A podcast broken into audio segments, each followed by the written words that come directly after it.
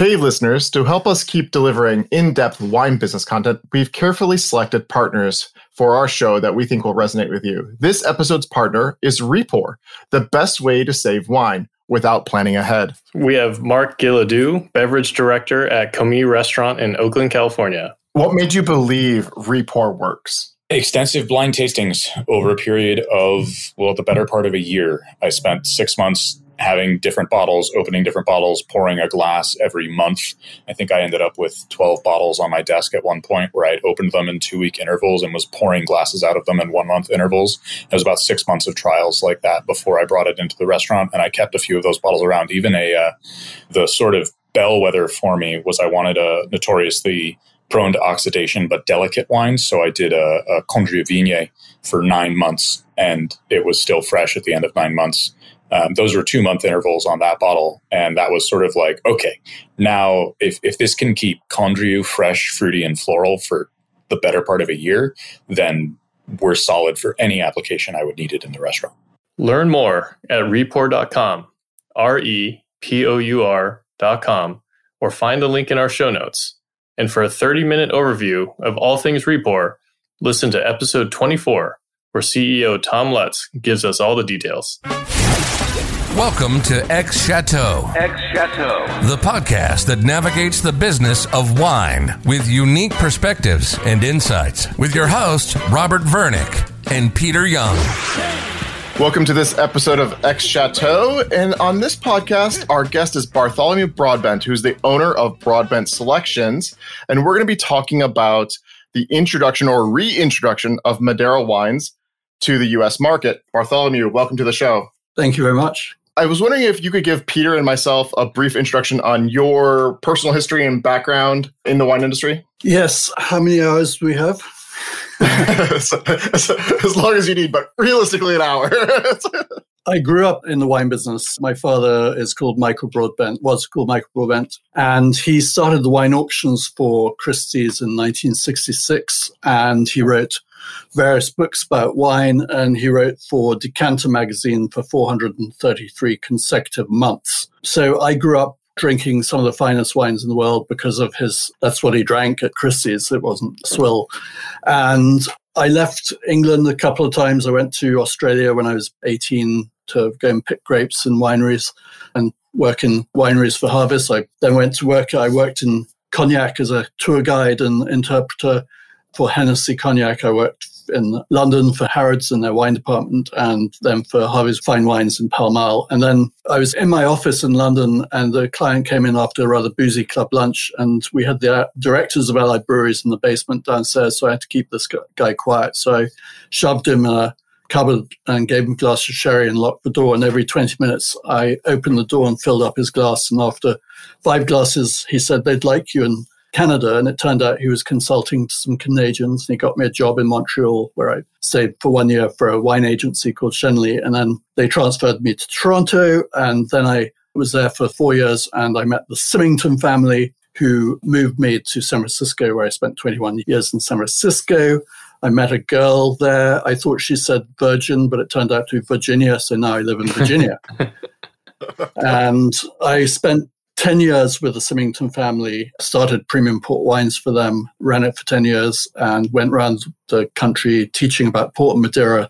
And then, having not reached a glass ceiling, I didn't marry one of her daughters. So I basically had to set out on my own and started Broadbent Selections and the Broadbent brand. Was marrying one of the Symington daughters on the table? that's, that's part of the partnership. I suppose I could have. When I look back on my life, I think of all the young ladies whose parents owned Bordeaux chateaus, and I ended up marrying an American. Very few wine dynasties, I guess, to choose from of Americans. There's there's a couple, I guess. He could have married a Mondavi, perhaps, or something like that. Yeah, exactly, exactly. So, for Broadbent selections and Broadbent wines, could you give us a brief overview of what's in the portfolio and how it's structured? Yeah, so when I started my company in 1996, Broadbent Selections, well, my main goal leaving the Symingtons was to create my own brand of port and Madeira. Which is called Broadbent. But then we also started the import company, and the goal was to originally just do the ports of Madeiras until Constantine Guntrum came along and said, For 10 years, you've been working for someone else and you couldn't represent my wines, but now you work for yourself. You don't have to be restricted. So we took on a German wine. Basically, I went to the emerging regions because all the best French wines and Italian wines were already snapped up by other people. So I went to the emerging regions like Portugal and New Zealand, which was new then, all the New World countries basically. Today, we have more wines from South Africa than any other region. We have represent about 14 wineries from South Africa. And basically, I think we're considered the importer of the finest wines from South Africa. Certainly not the biggest wineries, but the most Eben Sadies of the world, Adi Badenhorst of the world, Chrysal Heights of the world. And then we, our biggest single brand apart from the Broadbent Vinho Verde is Spy Valley from New Zealand.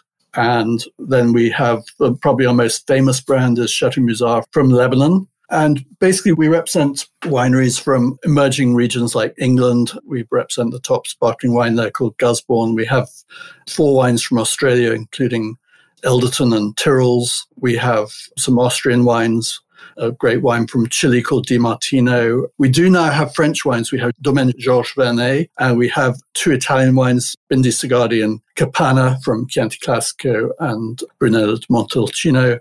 And Portugal, we've now reduced it just to our own range, the Broadbent wines, because we produce a lot of wines there. And we have a Spanish wine, and, and we represent a winery in Virginia called Barboursville, the top winery here.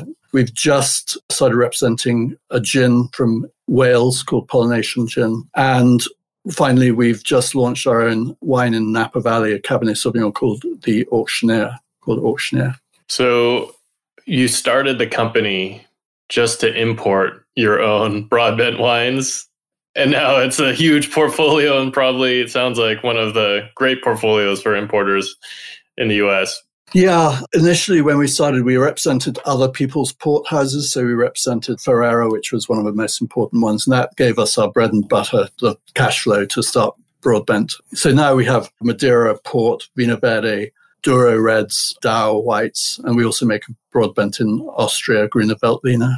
Okay, so there's one Austrian wine, but a pretty strong focus on Portugal. What's the tie or rationale for being so Portuguese focused? Yeah, so because when I moved to America, I was moved here in 1985, 86 to teach Americans about port. So after 10 years of that, I had developed a reputation for knowing about port and Madeira. And so when we started that, the focus was Portugal. And then we developed Broadbent Vinho Verde when Vinho Verde was not popular. And that's become our single biggest selling wine. And it's grown hugely during the pandemic too, which is nice. So we want to focus most of the conversation around the wines of Madeira and how you're reintroducing these wines that have historically had a major importance in the colonization of America and honestly are most likely what most of our forefathers were drinking for a good period of the early founding of this country.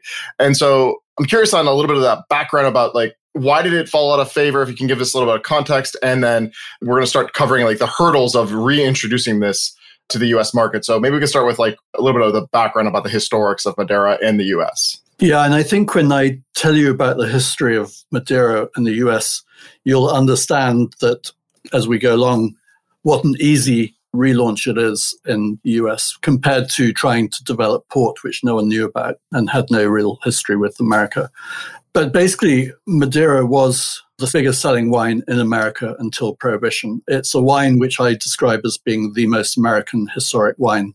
It was basically invented through shipping to America. Madeira is an island, it belongs to Portugal, but it's about 600 miles off the coast of Morocco. So it's more Africa, Northern Africa, than Europe.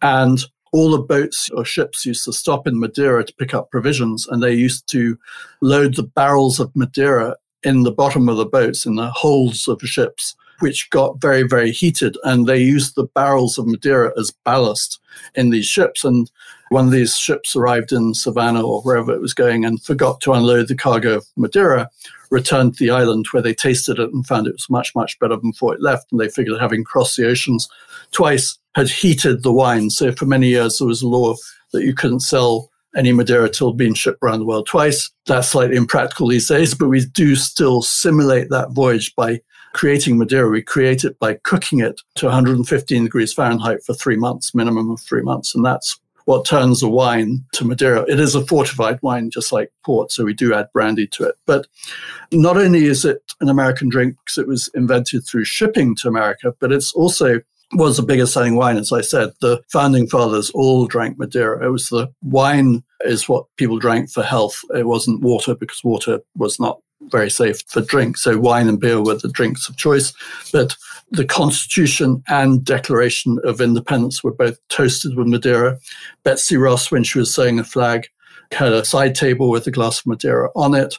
It was even your first tax loophole because King James I, during taxation without representation, drew a big circle around Europe and said everything from here going to America has to be taxed. And being the rather dim king that he was, he didn't do the loop to include Madeira in that circle. So Madeira was a sort of tax free island. So wine really had a boost there as well. So it was tax free and really took off in America. The problem was a couple of things which almost destroyed Madeira. One was phylloxera, which moved to the island and destroyed all the vines there, and as it did the rest of Europe. And of course, the solution was to graft onto American rootstock. But the bigger problem was prohibition because in 1920 or 1919, 1920, the I think it was the 18th Amendment was prohibition. And basically, 95% of Madeira was sold in America. 5% went to Russia and England. So overnight, 95% of their market disappeared and they had to rip out the vines and plant other crops that they could sell, like bananas and whatever else. And then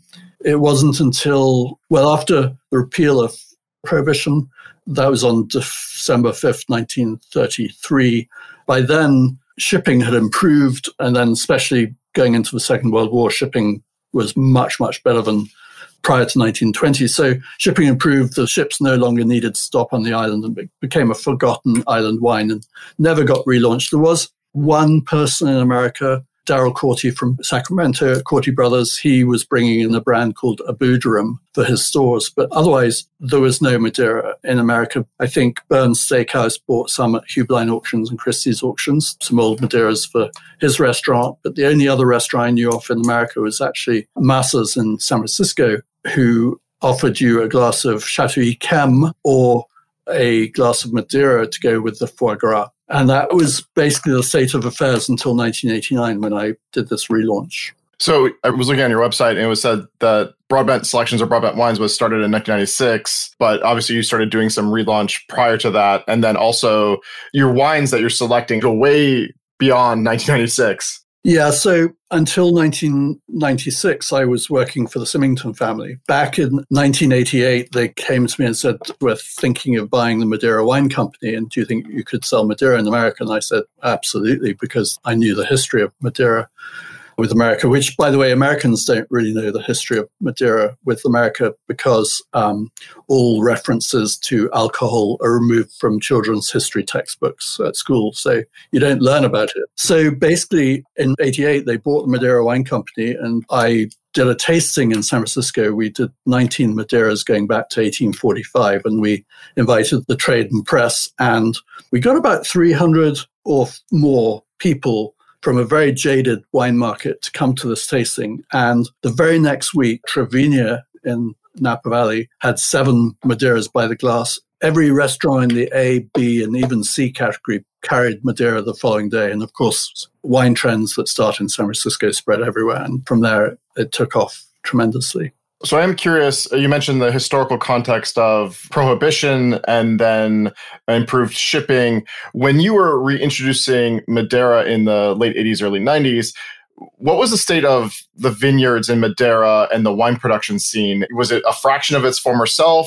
Was it still holding on? That's like part of the context I don't quite have.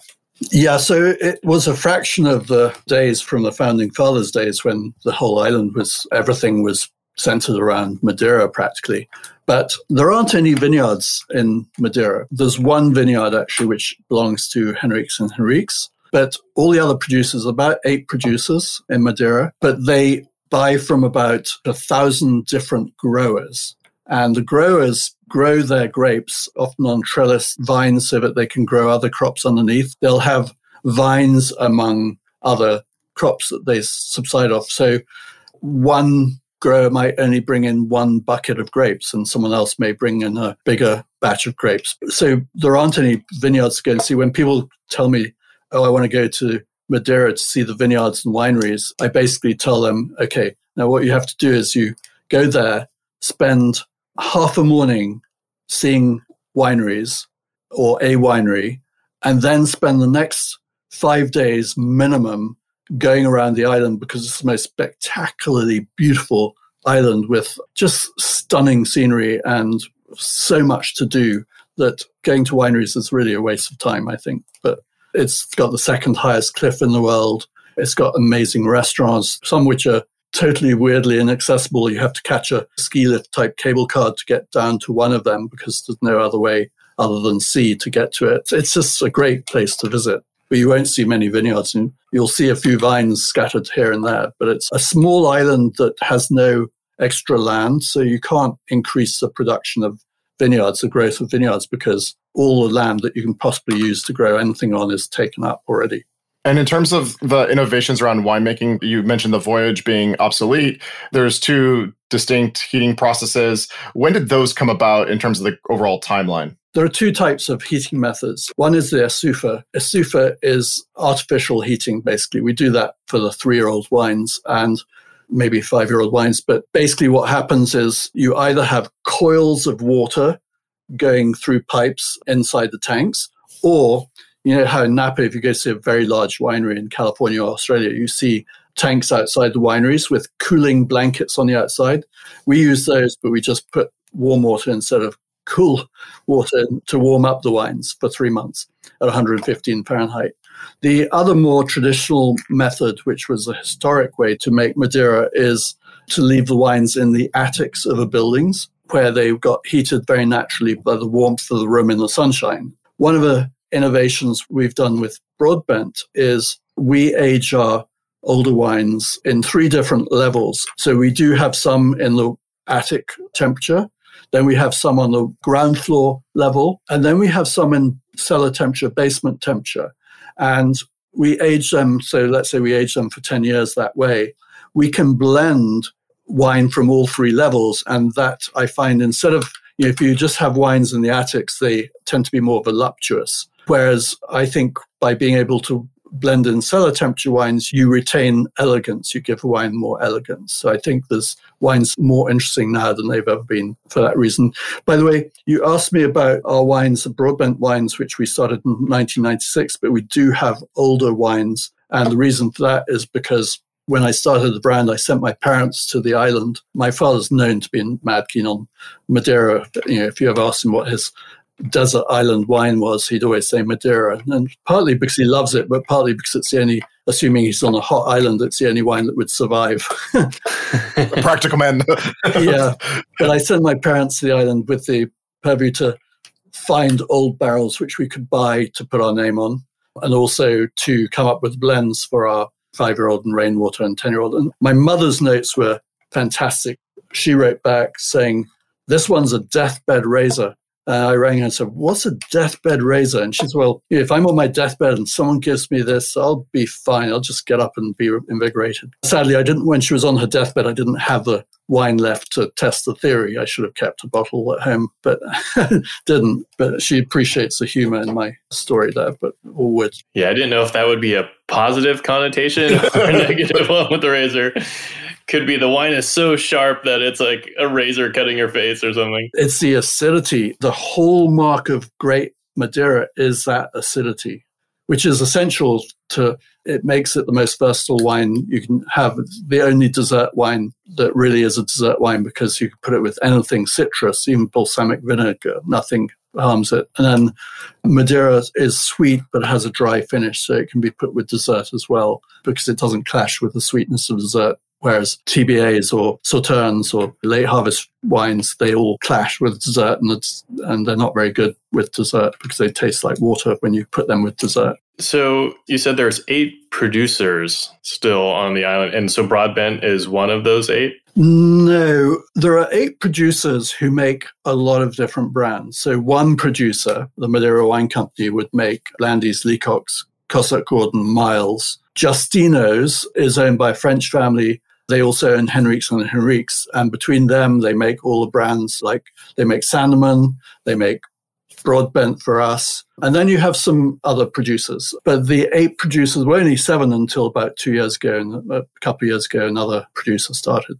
Yeah, so Broadbent is wine, which we have a, a woman who makes our wine. We had a head winemaker for the whole Justino's winery who oversees everything, but Broadbent winemaker is a woman. And we have our own barrels. That it's not our own. With these brands, uh, not necessarily just buyer's own brands with wine with their own labels on. In our case, we actually have our own barrels there and we have our own wines, and it's a unique blend to us, which we created, or my parents and I created.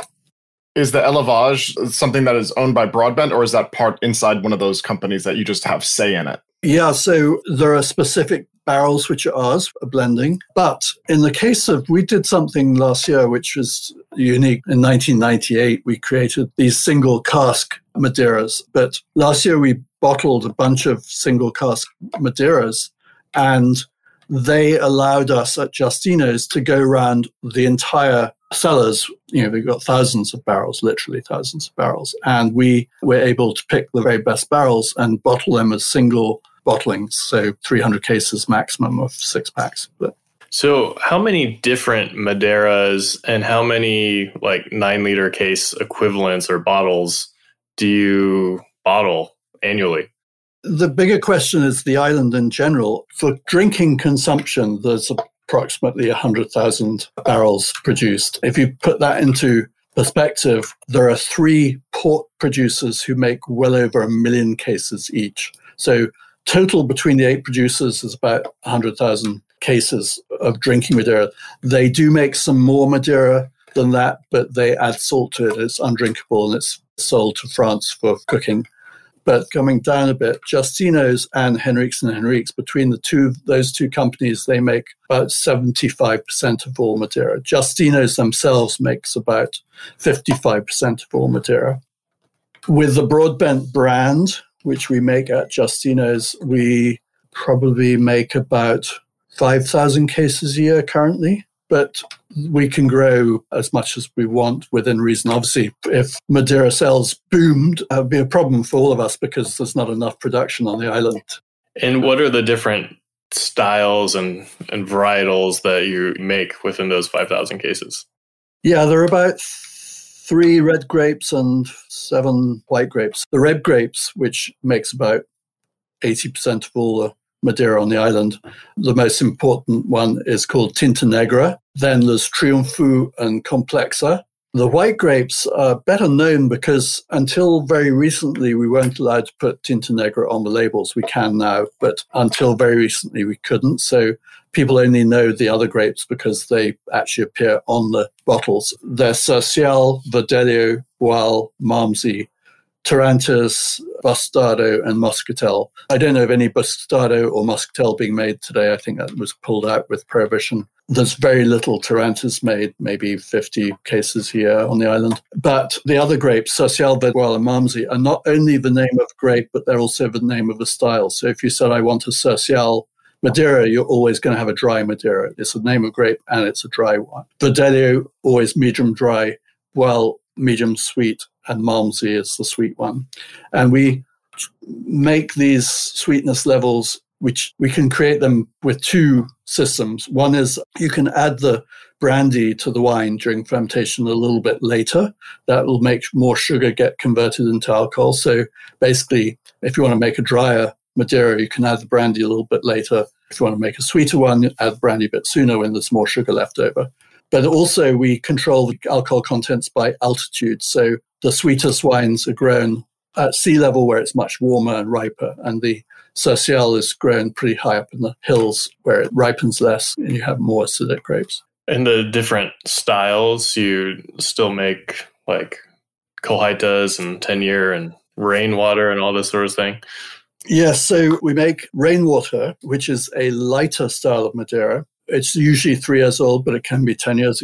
There's no rule. It's just got to be a lighter style. Then we bottle the Madeiras at three years of age, five years of age, 10 years of age, 15 years of age, or 20 or more years of age. A vintage port has to be two years old when you can bottle it. a vintage Madeira has to be 20 years old when you have to bottle it. So obviously vintage Madeira is extremely expensive to produce. We don't have the word vintage on the label because it's trademarked by the port shippers in Portugal. So we just have the date and no vintage. But a few years ago, Costa Campos, who's the great general who used to run Justinos, he petitioned the government to allow us to put grape varieties and colheita on the label. Colheita is a style of wine that's been made forever. It's just uh, the word colheita means vintage in Portuguese. But now, today, to be called a colheita, it has to be a minimum of five years of age. So it's a single year, but it hasn't reached the 20 years of age, which is what is required for a vintage Madeira. So colheitas are usually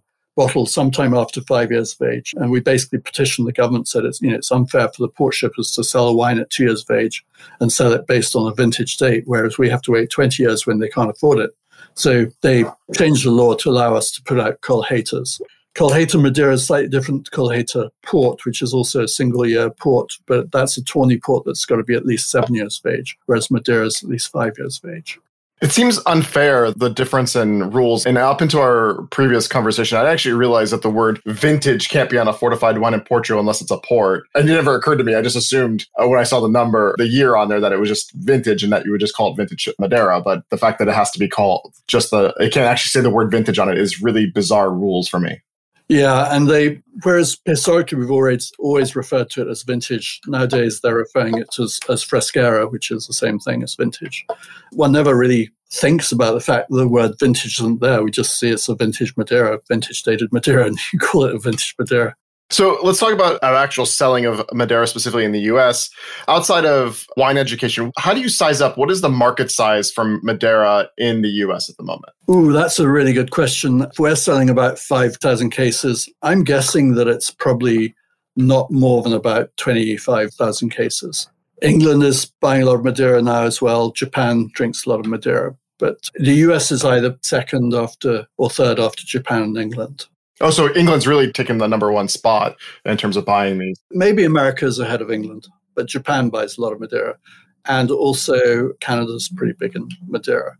But as terms of selling Madeira, what's really interesting is for 10 years I was specialized in port Madeira. And in 1996, I became diversified with other wines. But it's really interesting. In the late 1990s, port sales began to slow down, and I think they're pretty stagnant. And one of the reasons I believe is the fact that it coincides with the rise in alcohol levels of table wines in places like California and Australia and Chile and Argentina. The high alcohol trend, which started back then, was the death knell for port. Because if you are going out to dinner, two people going out to dinner, and you're sharing a bottle of wine that's 12.5% alcohol, you can drink it. You're due to evolution and the fact we've drinking wine for 9,000 years plus, our brains are adapted to 12% wine or less. So, with the introduction of wines that are 15%, 14% alcohol, our brains haven't adapted to this. So, you can share a bottle of wine at 12.5% alcohol and still want a glass of port because you're not drunk, you're perfectly fine, you want something else. When the wine reaches about, you know, if you're wine, drinking wine that's uh, 15% alcohol, you get two thirds of the way down and you're both completely drunk and you don't want anything else. If you do, you just finish that bottle. So that, along with drink drive laws, but more that than anything, I think is what has destroyed the growth of port. Whereas Madeira is a really interesting wine because it hadn't established itself completely by then, so it wasn't impacted by that. So I find that Madeira is very easy to sell because it really appeals to the intellect of a consumer who is a high end consumer. And the fact that the stories that go along with Madeira, the ties to American history, the beauty of the island, tourism going there a lot with cruise ships and people now even direct flights from the United States to Funchal. I'm not sure if they're flying during COVID, but they were just starting. So Madeira is on the travel path and people are discovering it and the stories are fantastic and the versatility, the fact that it's got that acidity and makes it so delicious. Whereas port is really just an after dinner drink or to go with Stilton cheese or chocolate desserts. Whereas Madeira You can have it before dinner with nuts or cheese. You can have it with salads. It's the only wine that goes with salads. You can have it with dessert. You can have it after dinner. And I find if I'm having a dinner party and I'm ready to go to bed, a glass of port is a good way to just end the evening. Whereas Madeira has that invigorating acidity. It just keeps you chatting. And if you're going out, drink Madeira. So even though their ABVs are similar, the nature of port being an after dinner drink and the rise of ABV in wines, you think has basically caused the sales to stagnate and you sell both, obviously. So you just mentioned a couple pairings and when times to drink it, but like when do people drink or consume Madeira? And what have you experienced from your sales in the US? How are people consuming it? I have to tell you my favorite food and wine pairing story with Madeira. Robert, I think I've told you in the past. One of my favorite stories of all, I was doing a tasting. I used to be the director of the reserve tastings for the Food and Wine Classic for in Aspen for 25 years. I did that. And one year I was doing a tasting of Madeiras, and I always had panels on my reserve tasting. So I invited Robert Parker, the wine writer, and Julia Child, the cook, and a couple of Canadian guys to be on the panel. Julia was delighted. She loves Madeira. And right before the tasting at the Little Nell, she came up to me and said, Bananas, you've got to have bananas. And I said, Why? And she said, Because the best food and wine pairing in the world is bananas and Madeira. So I went to the manager of Little Nell and said, you, have got to have some bananas. So I think they went to a shop and bought some and they chopped them up and everyone had a little dish in front of them with some slices of bananas. And at the end of the tasting, someone put up their hands, can I ask a question? And I said, sure. And he said, well, can you tell us why we have bananas in front of us? And I said, oh gosh, I forgot about that. And I turned to Julia and said, Julia, can you remind them why you wanted bananas? And she was pretty old back then. And she replied saying, oh dear, I can't remember. it must have been Robert Parker who asked, Why are there bananas on my plate? it wasn't Robert. Robert wasn't very pleased with me during that tasting because there was another Robert on the panel and I was making a joke saying one of my panelists, Robert, isn't up and coming wine writer. Robert thought I was being rude to him because he was obviously mega famous by then. but the other Robert was uh, also a, a, wine writer from Canada. So, talking about who the demographics for who buys Madeira, you already mentioned kind of like a wine savvy consumer. I was wondering if you could talk a little bit about do you have any demographics or where in the country they said is it really kind of across the country? Is there certain age ranges? I find it's all ranges. As long as people are like wine, they like Madeira. So it could be women, men, could be old men, could be young women, could be everything. You know, when I was developing the port market, it was very different because that started off with just 70 year old men in their leather armchairs in their clubs drinking old port.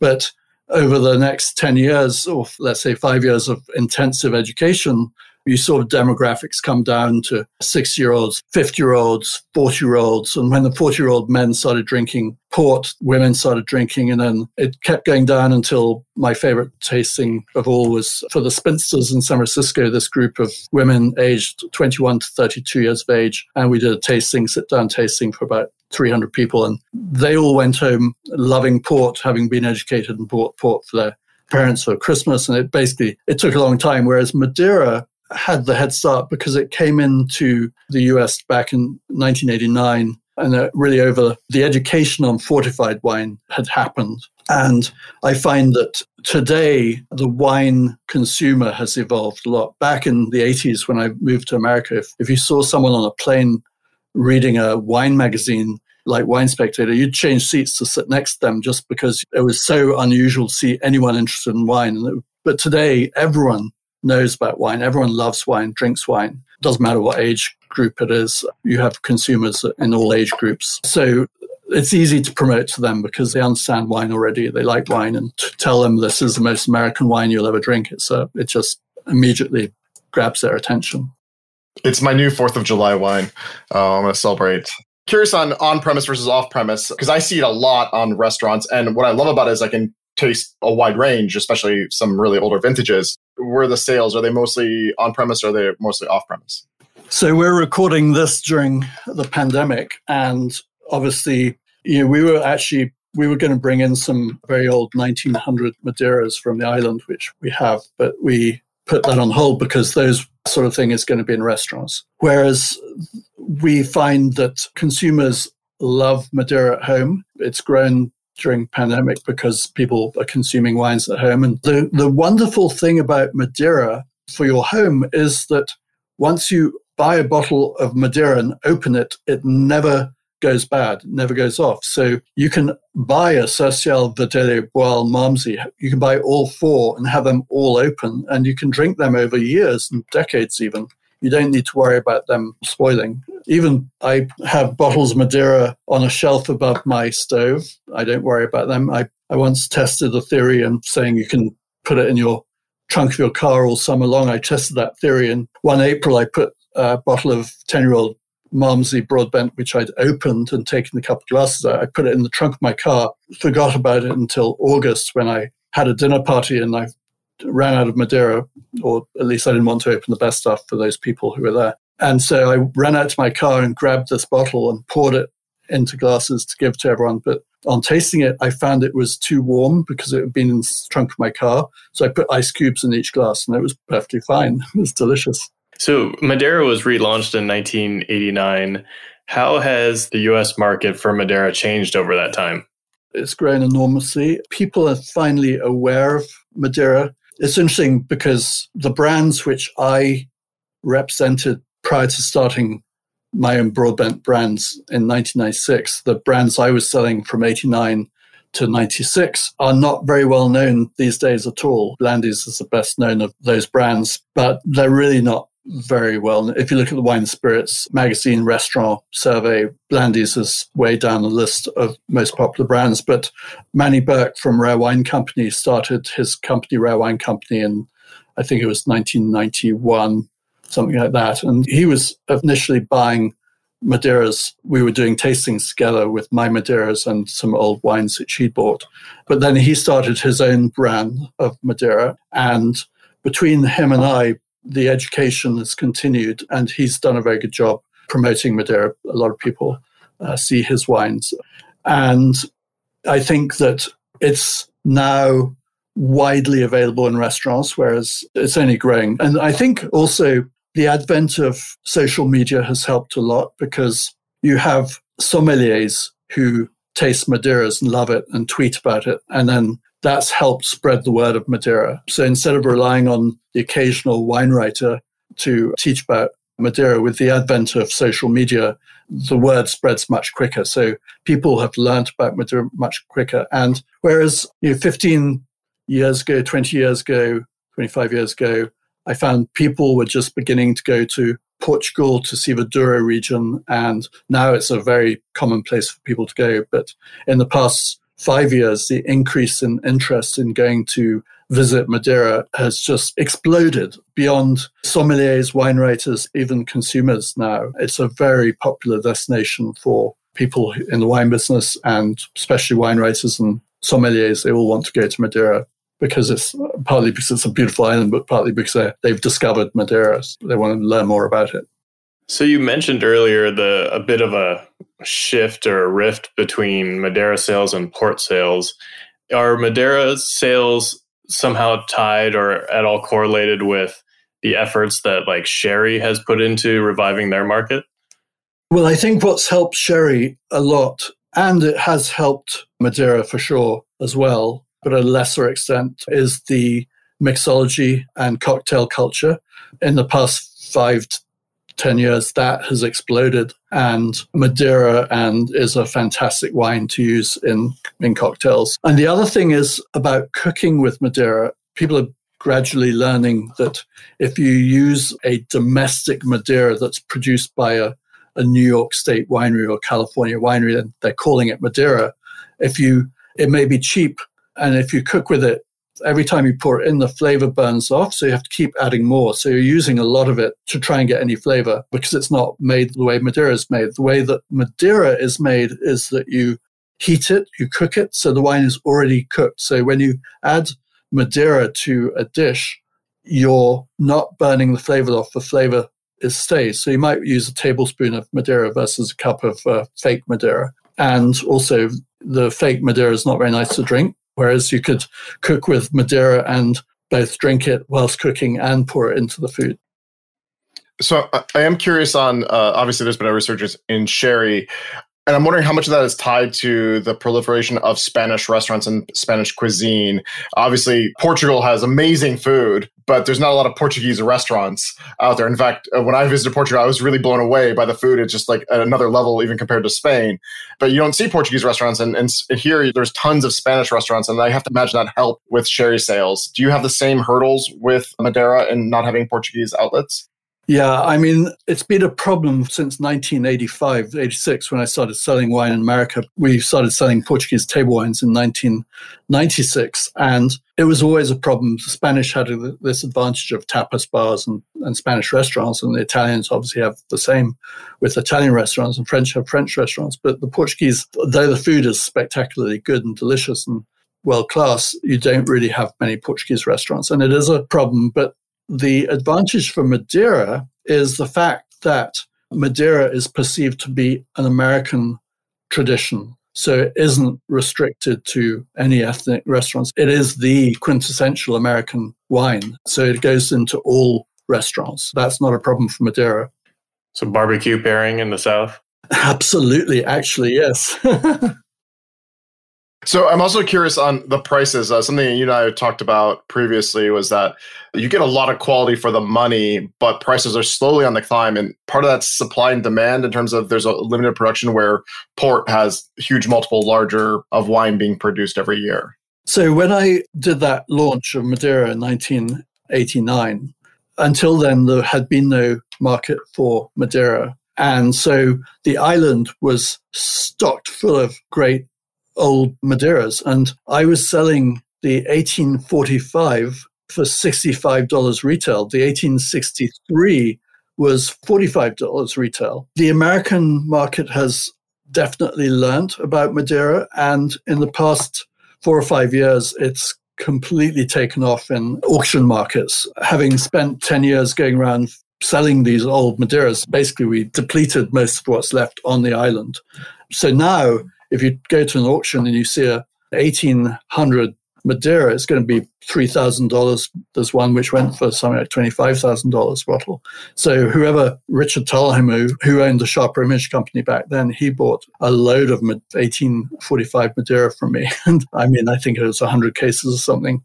I don't know what he's done with it. I don't think he has it anymore because I recently contacted him to ask and, and it's all gone, but it would have been uh, worth a fortune today. As far as more regular wines like rainwaters and five year olds and 10 year olds. The 10 year olds are probably in the $50 range. The rainwaters and the five year olds, like 15 and $25 a bottle. Those prices have gone up, but not to the extent. It's the same with port prices. Ruby Port, when I started, was selling for $7 a bottle. Today it's probably about $15 a bottle. It's the same with that sort of growth in price for basic Madeiras. So you mentioned Madeira is an American tradition. Are there other things that you pitch to sommeliers or retailers when you're trying to sell them Madeira? Not really.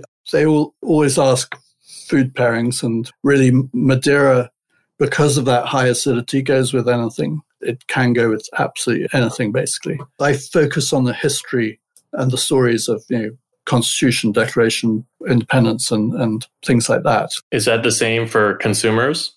Yeah, consumers lap it up. They love those stories. Absolutely. It seems like Mannie Berk's Rare Wine Company, they've actually really leaned into that history where they've taken the variety out of it and really named a city after it. It's like the New York style, the Boston style, and things like that. It sort of annoyed me because people think that because he launched these brands around the same time as I was launching the Broadbent brand. They think that he was one who sort of relaunched Madeira in America, not knowing that I'd done it a good 10 years prior in 1989 before he even had his company, let alone created that brand much, much later. But then it got annoying because he, he had these four labels named after cities. So you'd go into a restaurant, you'd see those four Madeiras, and then you'd see my one 10 year old Malmsey, which is a disparity. But then when we launched the Sercial Verdelho Boal 10 year olds to go with the Malmsey, now you see my four and his four. So it's more fair. so that brings a question How do you differentiate Broadbent Madeiras versus other Madeiras?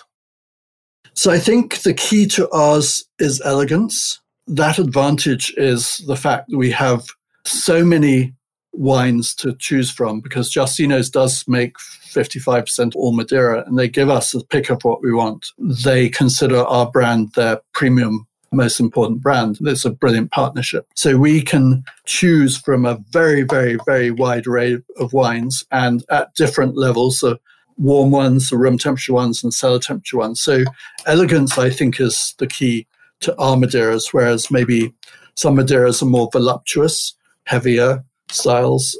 And then Roy Hersh, uh, who owns For the Love of Port.com, who is now one of the great experts on port and Madeira, his reviews have helped a lot. He's always ranked the Broadbent 10 year Malmsey as the top 10 year old, which is really the top 10 year old Malmsey, which has helped us a lot. And are there certain customers that are like the key supporters for Broadbent Madeira? I'm just seeing restaurants all over the country now that we have more visibility with the four wines, Sercial de Guadalamamsi, and also it helped last year where Wine Spirits magazine named Broadbent one of the top 100 wineries in the world. And then they also named Broadbent a single cask Madeira as one of the top 100 wines in the world.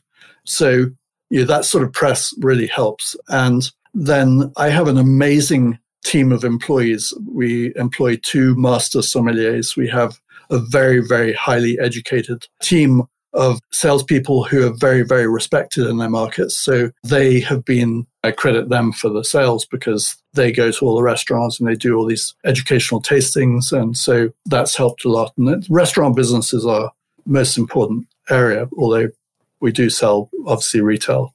And the retailers have grown a lot this past year. So, with every guest on our show, we always end the show with a final, some sage wisdom from our guests.